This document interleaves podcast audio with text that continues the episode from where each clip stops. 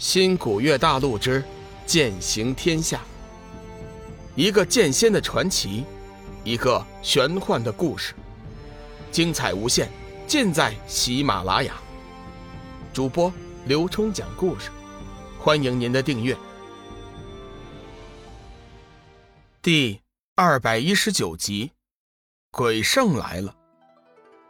龙宇嘿嘿一笑，哈哈。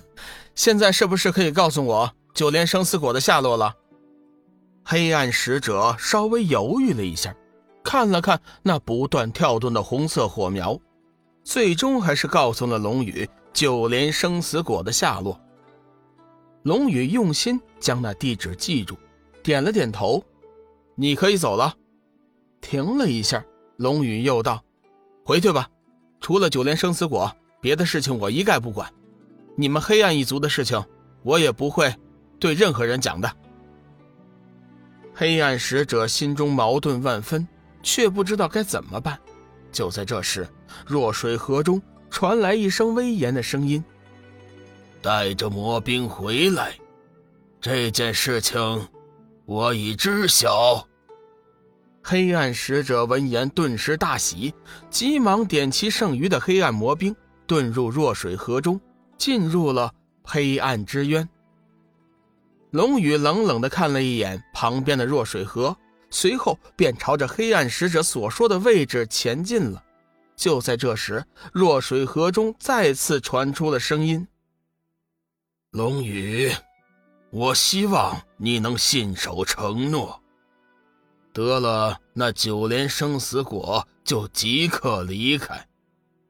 回去后。”且不可对外人说出此间发生的事情，尤其是我们黑暗之渊的事情，否则你会后悔的。龙宇本来就不打算说的，谁知道这黑暗之主竟然出言威胁，心中百般不爽。不劳阁下多嘴，该怎么做我自己明白。说完，便展开身形，化作一道玄光，消失不见。许久之后，弱水河边传来一声咆哮：“龙鱼，迟早有一天，我会去找你的。”可惜龙鱼早已走远，并未听到这话。话说，黄极真君离开缥缈山，以最快的速度赶往了黄泉之山，半路上却遇到了天魔和花玉儿，双双停住身形。不过，谁也没有开口。黄极真君略一沉思，心中暗道：“此间方向明显就是去黄泉之山，难道这天魔也要前去鬼域？”与此同时，天魔也在思考黄极真君的去向。花玉儿见两人谁也不说话，对着黄极真君媚笑：“黄极前辈，这是准备去哪儿啊？在这里遇见你，可真是缘分呐！”花玉儿的师尊百花娘娘和黄极真君是平辈儿仔细论起来，花玉儿确实是后辈。不过此刻他心中并不认为遇见黄极真君就是缘分，反而觉得晦气。黄极真君何等身份，即便是百花娘娘和他说话，他也未必就理。花玉儿就更不用说了。天魔见黄极真君的态度傲慢，心中也有点不爽。加之两人本就是正邪不两立，若是平时，说不定天魔此时已经动手打起来了。不过今天另有要事在身，天魔心中惦记着那出道的真魔，不敢节外生枝。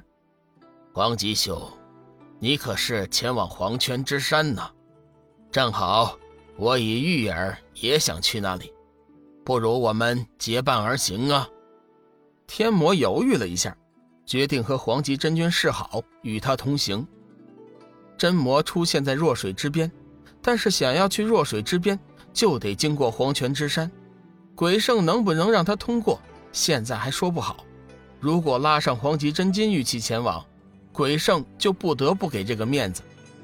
黄极真君见天魔果然是去黄泉之山，当下也不隐瞒：“不错，老道。”确实是想去黄泉之山，天魔既然提出结伴，那我就恭敬不如从命了。黄极真君隐隐觉得，天魔此行的目的很可能和自己一样。不过那里毕竟是鬼门的地盘，有天魔作伴，倒也没有什么坏处。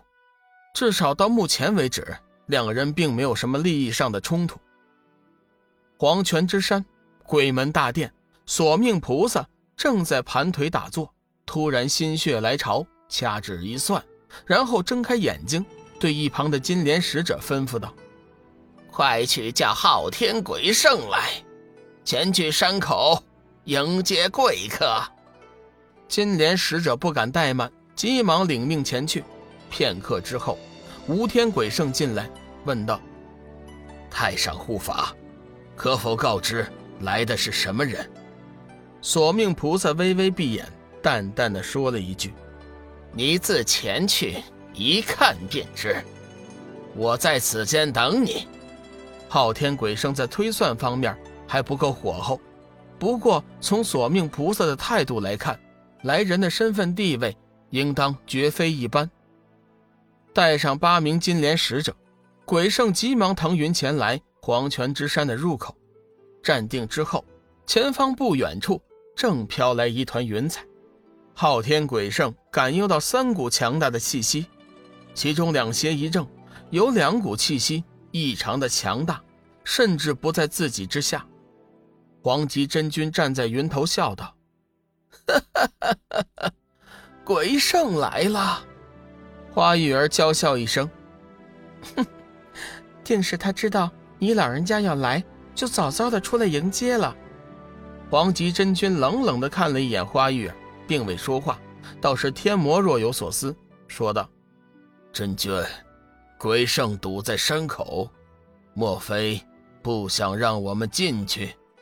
黄极真君知道天魔此话挑拨成分居多，也不多言，只说道：“且先过去，看他怎么说。”说话间，三人便催动云彩落在了黄泉之山的入口。昊天鬼圣眼见黄极真君和天魔结伴而来，微微吃惊，本想问个仔细。又想太上护法一定早有计较，也不多言，客气的说道：“三位大驾光临，我门上太上护法早已知晓，特让我在此恭候，请三位随我进去吧。”三人闻言微微变色，尤其是天魔，心道这索命菩萨确实厉害，将来定是自己一大祸害。不过此时却不是计较这些的时候。微微拱手一笑，哈哈哈哈惊动大驾，真是惭愧呀！花玉儿第一次如此近距离的看着昊天鬼圣，见他剑眉星目，面色英俊，身材魁梧，心中便多了几分喜爱，眼神之中不由得竟然看向了鬼圣的两腿之间，媚笑道：“鬼圣大人果然名不虚传。”确实是这一届难得一见的美男子呢。鬼圣久闻花玉儿风骚淫荡，没想到今次一见，果不其然。本集已播讲完毕，感谢您的收听。长篇都市小说《农夫先田》已经上架，欢迎订阅。